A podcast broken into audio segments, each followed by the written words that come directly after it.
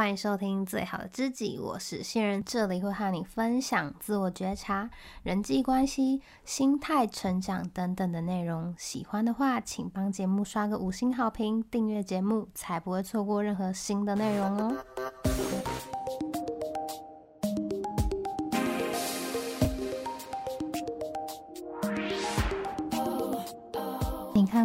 看过元素方程式了吗？在进影院看 Elemental 之前呢，我就对于各个元素之间的化学反应超级期待的。不同元素无法相容，不仅在预告片啊，在整部片也都不断的在提醒着观众，我们应该要相同才能够在一起。但是真的是这样吗？因为不同就没有办法相处了吗？这个问题呢，看完这部片你一定会有答案。元素方程式的故事线呢，包含了许多的议题，整部片的节奏也很快，你一不留神就会有很多小细节就溜过去了。那这是一部关于成长议题的动画片，成长过程中会面临的课题啊，这部动画可能都可以给你一些解答。那我觉得可以从三个面向来聊这部片。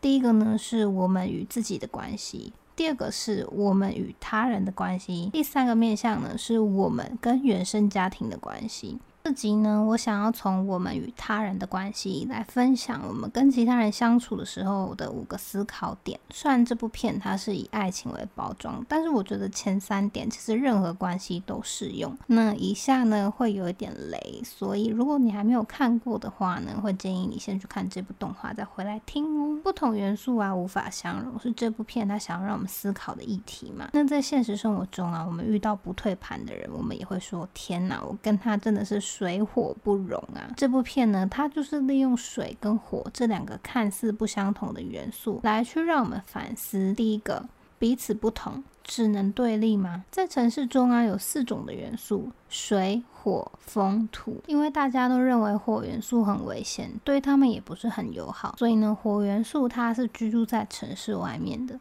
而这部片的女主角呢，火元素小妍，他就从来没有进去过城市，直到呢他遇见了水弟。我们都知道啊，水火不相容嘛。一开始呢，水弟就差点浇熄了小妍的火花，所以两个人就有点不对盘。再加上呢，水弟不管三七二十一，就先开了他们家杂货店三十张罚单。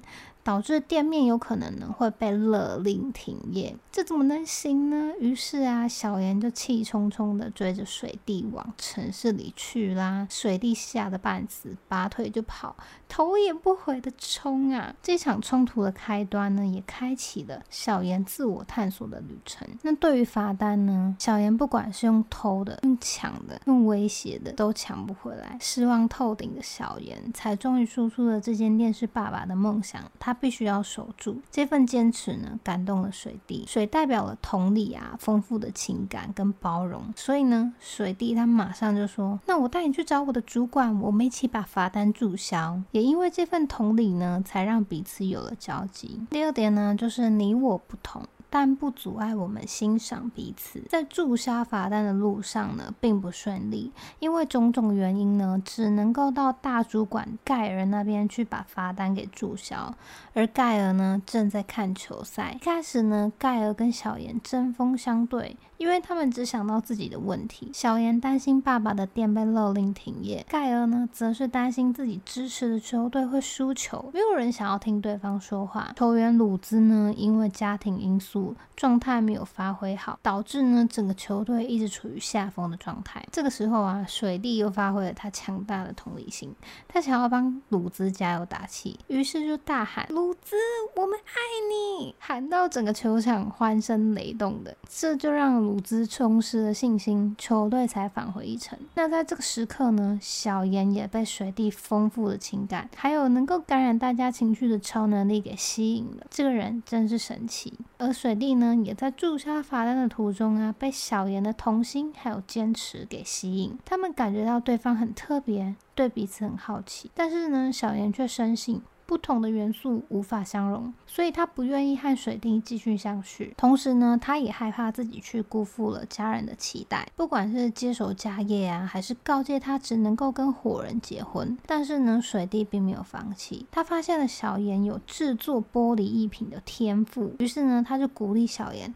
勇敢的跟父母说出心里话，去追寻自己想要的人生。第三点呢，就是别信其他人说不行，试了才知道结果，因为小。也很深深的相信不同的元素无法相容嘛，所以他面对水滴的邀请总是很抗拒。他觉得我们不能够触碰，有好几次呢，他们想要拥抱或者是击掌都戛然而止。水滴就对小妍说啊，不试试看怎么知道呢？试了要是不行，我就放弃。因为水滴多次的邀请啊，小妍才终于愿意跨出第一步，触碰了之后发现，诶。其实只要调整好力道，他们是可以接触的哦，而且相安无事。但是呢，小妍仍然落荒而逃，并且呢，在杂货店的交接仪式上面严厉的拒绝了水滴。第四点就是，即使无法相容，我仍选择爱你。被拒绝的水弟因为太伤心了，所以他选择要出去旅行。但是就在出发的前一刻呢，大水侵袭了火之镇，水弟惊觉小妍应该会有危险，他立刻放下行李，转身去找小妍。就在小妍快要被水淹没的时候，水弟出现了。后来呢，因为水势太猛烈了，他们被困进了壁炉里。密闭的空间里啊，随着温度越来越高，水滴就蒸发了。小妍以为水滴死了，哭得很伤心，并且。边哭边向父亲坦诚一切，不管是对水利的情感，还是不愿意接手家业的心情。小妍原本以为这间店是父亲的梦想，他一定要继承。但是爸爸却跟小妍说：“这间店不是我的梦想，你才是。”这是什么世纪大误会啊！太欠哭了吧！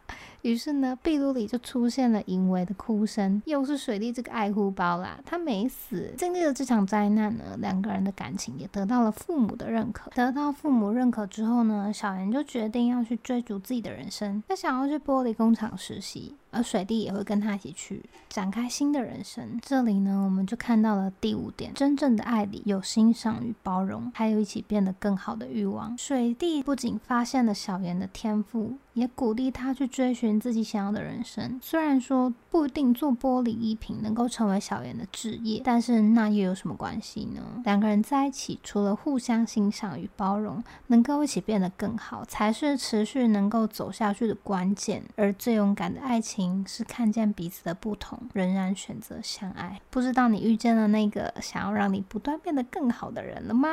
不管有没有啊，这部片都非常推荐，可以多刷几次哦。